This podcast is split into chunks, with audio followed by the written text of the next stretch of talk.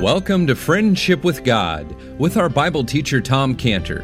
Today's message and previous messages can be listened to or downloaded for free at friendshipwithgod.org. Friendshipwithgod.org. You can also obtain free resources from Tom Cantor and view our online bookstore at friendshipwithgod.org or call us at 800 247 3051. 800 247 3051. Tom Cantor also has a daily devotional verse that comes out each day by email and on Facebook. To receive this small daily devotional verse that Tom Cantor puts out, you can sign up at friendshipwithgod.org, friendshipwithgod.org, or find Tom Cantor on Facebook by searching for Tom Cantor and Friendship with God. Now, here is our Bible teacher, Tom Cantor. Good. Whoa. And it's a wonderful place to be in God's house with God's book opened up with God's people. Let's pray to God. Lord, thank you so much for your presence here with us this morning. We count it a privilege to be in your house, to be with your book, to be among your people. And now, Lord, we pray that your spirit would teach us, lead us, guide us call to our remembrance in Jesus' name. Amen. Genesis chapter 28, verse 10. And Jacob went out from Beersheba and went toward Haran, and he lighted upon a certain place and tarried there all night because the sun was set. And he took of the stones of that place and put them for his pillows and lay down in that place for to sleep. And he dreamed, and behold, the ladder set up on the earth, and the top of it reached to heaven, and behold, the angels of God ascending and descending on it. And behold, the Lord stood above it and said, I am the Lord God of Abraham thy father, and the God of Isaac, the land whereon thou liest. To thee will I give it, to thy seed. Thy seed shall be as the dust of the earth, and thou shalt spread abroad to the west, to the east, to the north, to the south, and in thee, and in thy seed shall all the families of the earth be blessed. Behold, I am with thee, and will keep thee in all places whither thou goest, and will bring thee again into this city, and for I will not leave thee until I have done that which I have spoken to thee of. Jacob awaked out of his sleep and said, Surely the Lord's in this place. I knew it not. He was afraid and said, How dreadful is this place? For this is none other but the house of God, and this is the gate of heaven. Now, in our last study, we came to verse 11. And, and what's the last word in verse 11? This is a simple question, folks. Sleep. That's it. I hope we're not doing that now. because this is the section of what happened in Jacob's sleep. Verse 12 explains to us he dreamed. And this is what he saw in his dream. Remember what we saw in his dreams were the three beholds. And what did we say as another word for behold last week? Not sleep. no. Remember, it was the most used word by my little granddaughter Kate in her vocabulary. Look, Kate, here, that's it. That's it. Look, Kate, here's some new shoes. Wow. It's wow. See, verses 12 and 13 are the verses of wow. See, the first wow or behold is in verse 12. Behold the ladder. Wow, a ladder. And the second wow in verse 12 was what? It was the angels, right? And ascending and descending. That's right. He's not just doing these strange things. It means something. Ascending and descending. And that was the second wow. And the third wow in verse 13 was what? It's the Lord. It's God. He's standing over it. And last week we covered the first wow, which was the ladder. And the ladder in this dream represents access to heaven. And we saw how this access to heaven represents, this ladder represents the Lord Jesus Christ. He gives us access to heaven. And last week we saw those three very important words when it talks about the Lord giving us access to heaven. And those words are by, through, and in. By Christ, we have access to heaven. That's Romans 5 2. Through Christ, we have access to heaven. That's Ephesians 2 18. And in Christ, we have access to heaven, which is Ephesians 3.12. So Romans 5, 2, Ephesians 2.18, Ephesians 3.12. And seeing this ladder teaches us that our real home is heaven. Thank God for that. This world is just a bus stop for us. It's just a bus stop. And who falls in love with a bus stop? So that was the first wow. It was the ladder. The second wow in verse 12, behold the angels of God ascending and descending on it. And what were the angels doing when they're ascending? What are they doing when they're ascending? What are they carrying with them as they ascend to heaven? What? Our prayers Our prayers, exactly, and also reports about what's happening down here on earth. They're bringing that up to heaven. And when the angels are descending, what are they carrying down from heaven?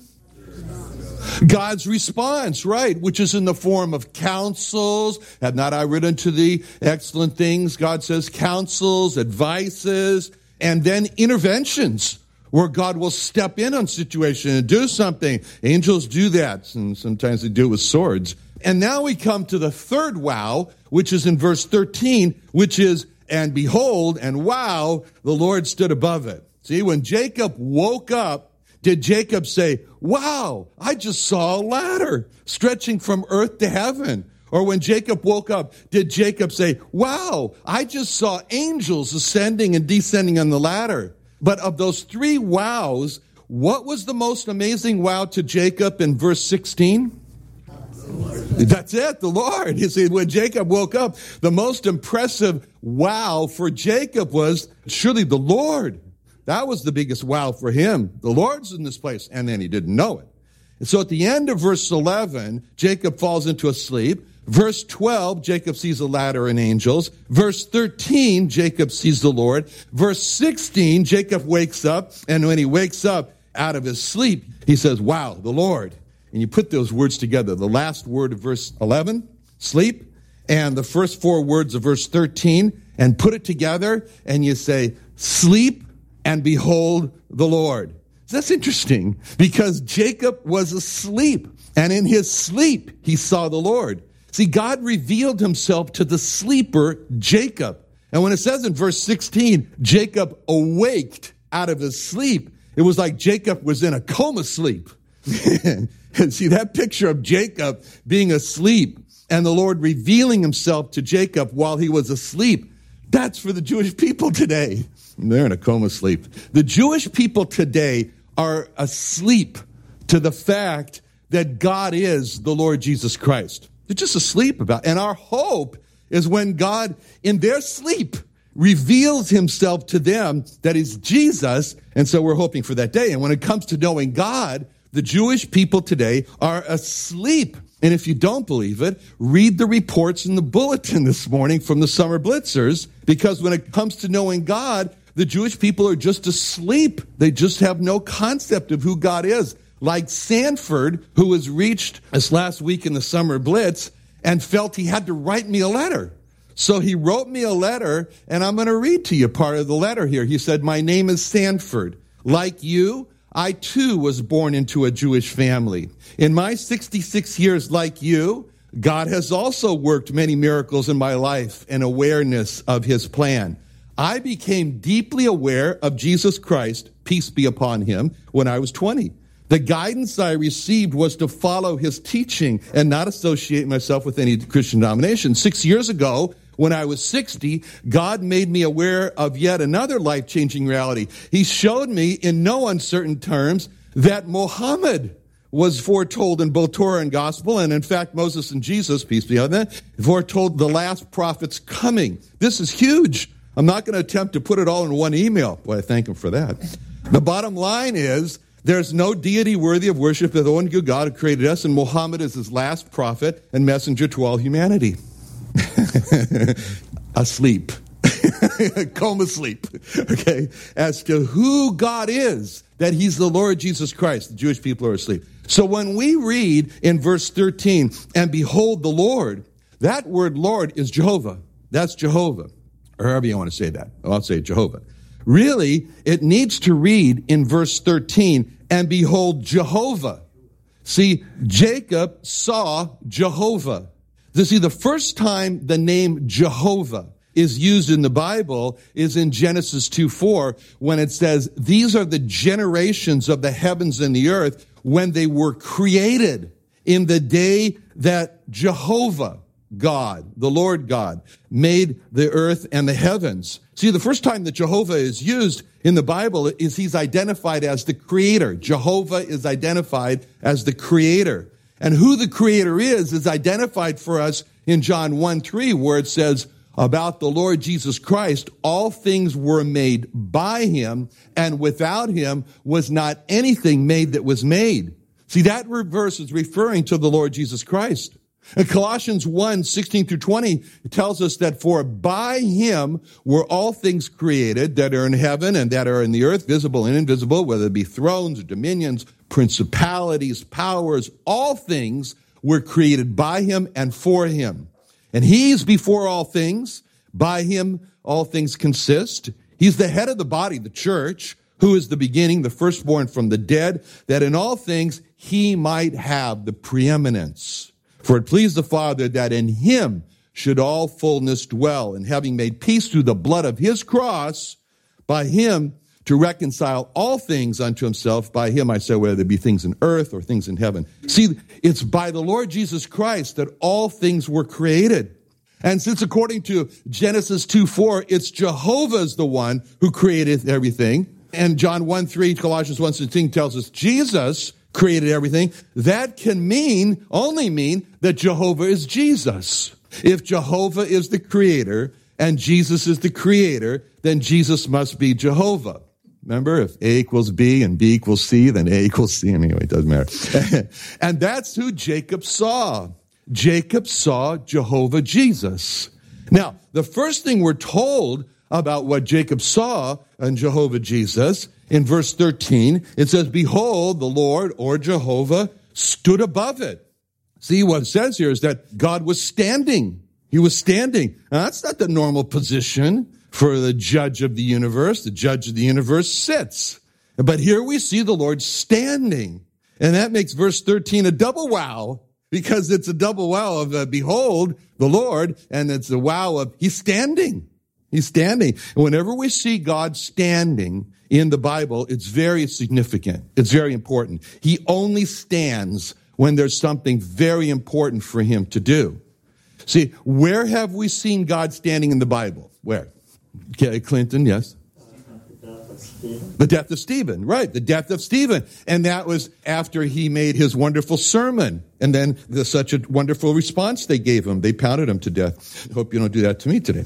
anyway, but in Acts 7.55, it says, but he being full of the Holy Ghost looks up steadfastly into heaven, saw the glory of God, Jesus standing on the right hand of God. And then Stephen said, behold, I see the heavens opened and the Son of Man standing on the right hand of God. See, Stephen saw the Lord Jesus, Jehovah Jesus, standing on the right hand of God. See, the Lord was standing. Why? Because Stephen was dying. He was dying. That was of great importance to the Lord that Stephen was dying. It says that in Psalm 116, 15, precious in the sight of the Lord is the death of his saints. Precious in the sight of the Lord was the death of Stephen. The death of his saints is precious in his sight, and the death of Stephen was precious in his sight. So the Lord stood for that. See, it says that in Ecclesiastes 7 1, it says, a good name is better, uses the word better, is better than precious ointment. So the subject here is better. And the day of death than the day of one's birth. That's a little strange, isn't it? Why is the day of death better than the day of one's birth? Well, uh, actually, from the news this week, you, can kind of agree with that. but because it says in Psalm 73, 24, thou shalt guide me with thy counsel and afterward receive me to glory. Because death for the saved is to be received to glory. And that's better than to be born into the world that's described in Job 5 7. Yet man is born unto trouble as the sparks fly upward. So man's born unto trouble, and this trouble leads him to be saved, hopefully. And then he saves and he dies and he's received to glory. So that's better. But it was significant when Stephen saw the Lord stand on the right hand of God to receive him because his great work on the cross had been done, and he was sitting down at the right hand of God after his great work on the cross. The Lord Jesus was sitting down at the right hand of God, then he got up to receive Stephen, but after his great work is described in Hebrews 1 3, who being the brightness of his glory and the express image of his person, upholding all things by the word of his power, when he had by himself, all alone, when he had by himself purged our sins, sat down on the right hand of the majesty on high. See, when the Lord did that, he returned to the Father. When he did his great work on the cross, the work of atonement, he returned to the Father. He had purged our sins. And that's when the Father said to him in Psalm 110, 1, the Lord said unto my Lord, sit thou at my right hand until I make thine enemies thy footstool. See, when he'd finished the work of atonement as our high priest, he was told to sit down. And that's what it says in Hebrews 8 1. Now, the things which we have spoken, this is the sum. Here it is. Here's the whole summation of it all. We have such a high priest who is set on the right hand of the majesty, uh, on the throne of the majesty in the heavens. You look at the tabernacle, like the Creation Museum, you go see the tabernacle. You will not see a chair inside the tabernacle. Those priests, when they started to be priests, they were told, it says, get some good sandals, some Dr. Scholl sandals, because you're going to need them, because you're going to be standing the whole time of your work. There is no chair in the tabernacle. No, but no priest sits down the tabernacle. Except this priest, our priest, he sat down because his work was finished.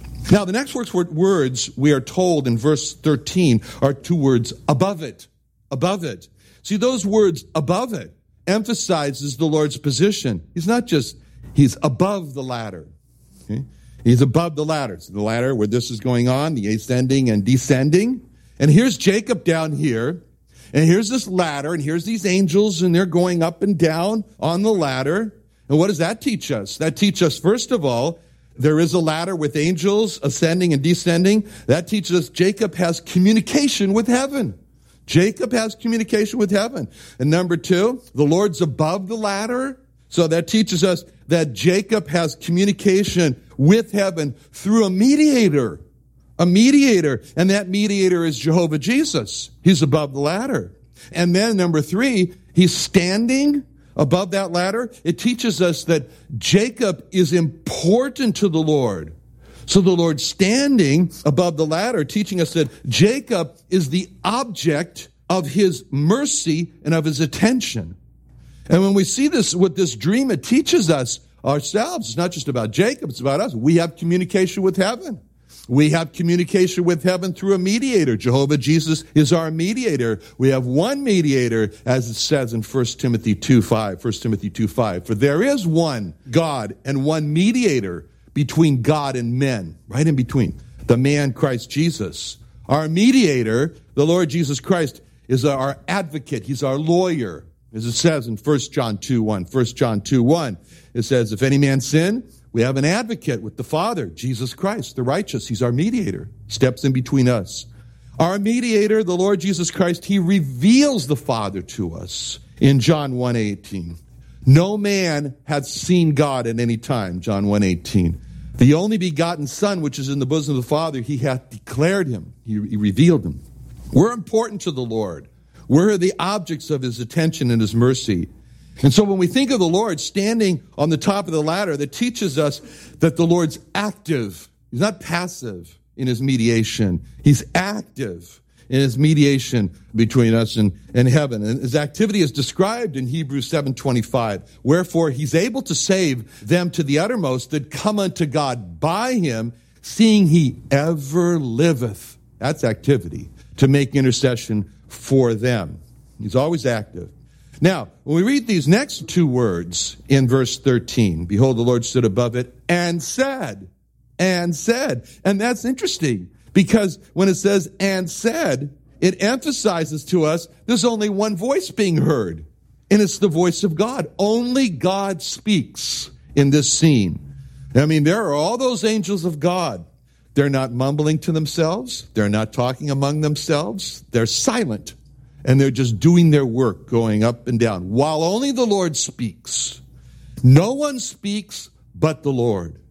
And he's the outstanding personality as the angels then keep silence as it says in Habakkuk 2:20. But the Lord is in his holy temple. Let all the earth keep silence before him. Literally in the Hebrew that reads, be silent all the earth before him.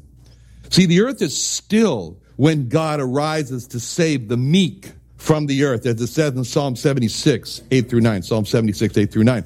Thou didst cause judgment to be heard from heaven. The earth feared and was still when God arose to judgment to save all the meek of the earth.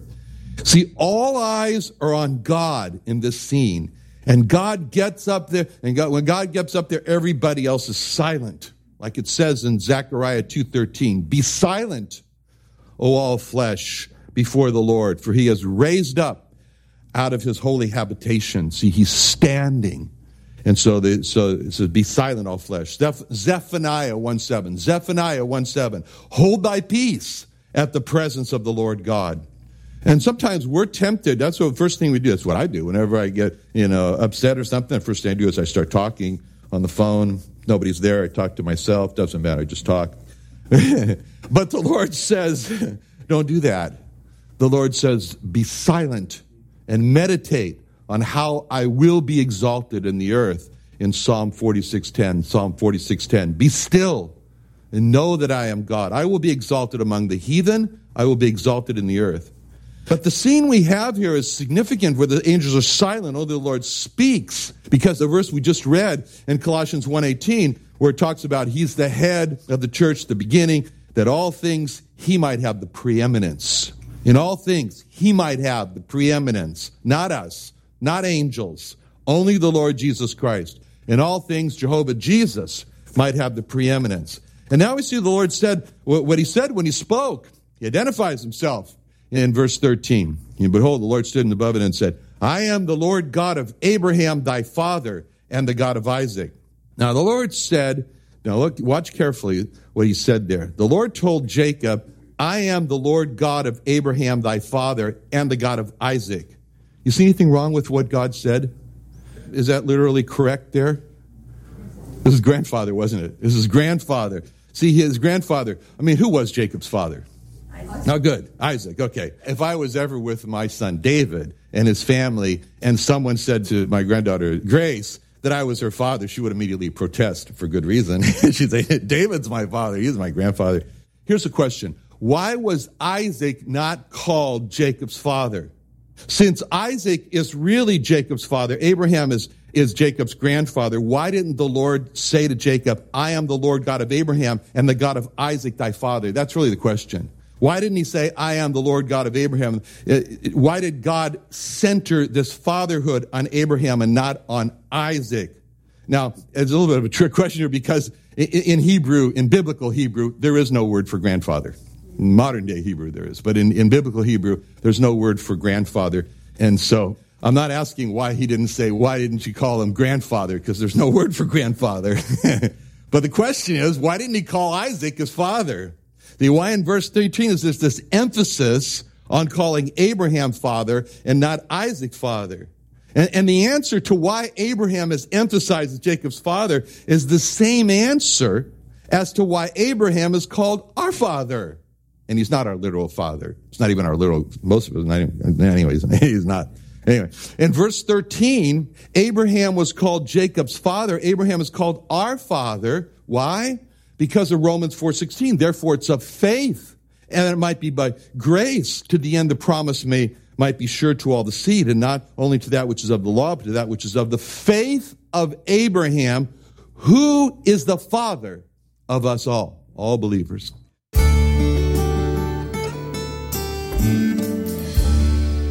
Another wonderful day studying the Bible with our Bible teacher Tom Cantor here on Friendship with God don't forget that today's message and previous messages can be listened and downloaded for free at friendshipwithgod.org, friendshipwithgod.org. You can also go online to find free resources from Tom Cantor and our online bookstore at friendshipwithgod.org. You can also find Tom Cantor on Facebook, and you can also go to friendshipwithgod.org to sign up for his daily devotional verse. Now, Tom Cantor is also the founder of Israel Restoration Ministries. You can visit that website at israelrestoration.org. Or you can write Tom Cantor at P.O. Box 711 330, P.O. Box 711 330, Santee, California. That's S A N T E E, Santee, California 92071. Or you can email Tom Cantor at tomcantor.com that's T O M C A N T O R, Tom Cantor at friendshipwithgod.org. Tom Cantor at friendshipwithgod.org. You're invited to Christmas Under the Stars at the Creation and Earth History Museum in Santee, California, Saturday, December 12th from 5 p.m. to 9 p.m. Activities for the entire family, including a live nativity, caroling candlelit museum tours, ornament making, cookie decorating, star exploration, and a special Star of Bethlehem message by guest Paul Taylor. Join us for this family free Christmas event at the Creation Museum, 619 599 1104 or creationsd.org. Looking for an exciting career in the medical field or biotech industry? Join Scantibodies Biologics, founded by a Christian businessman Tom Cantor. It's a premier company dedicated to advancing patient care and serving the community of San Diego. Scantibodies has global operations and over 700 employees and growing.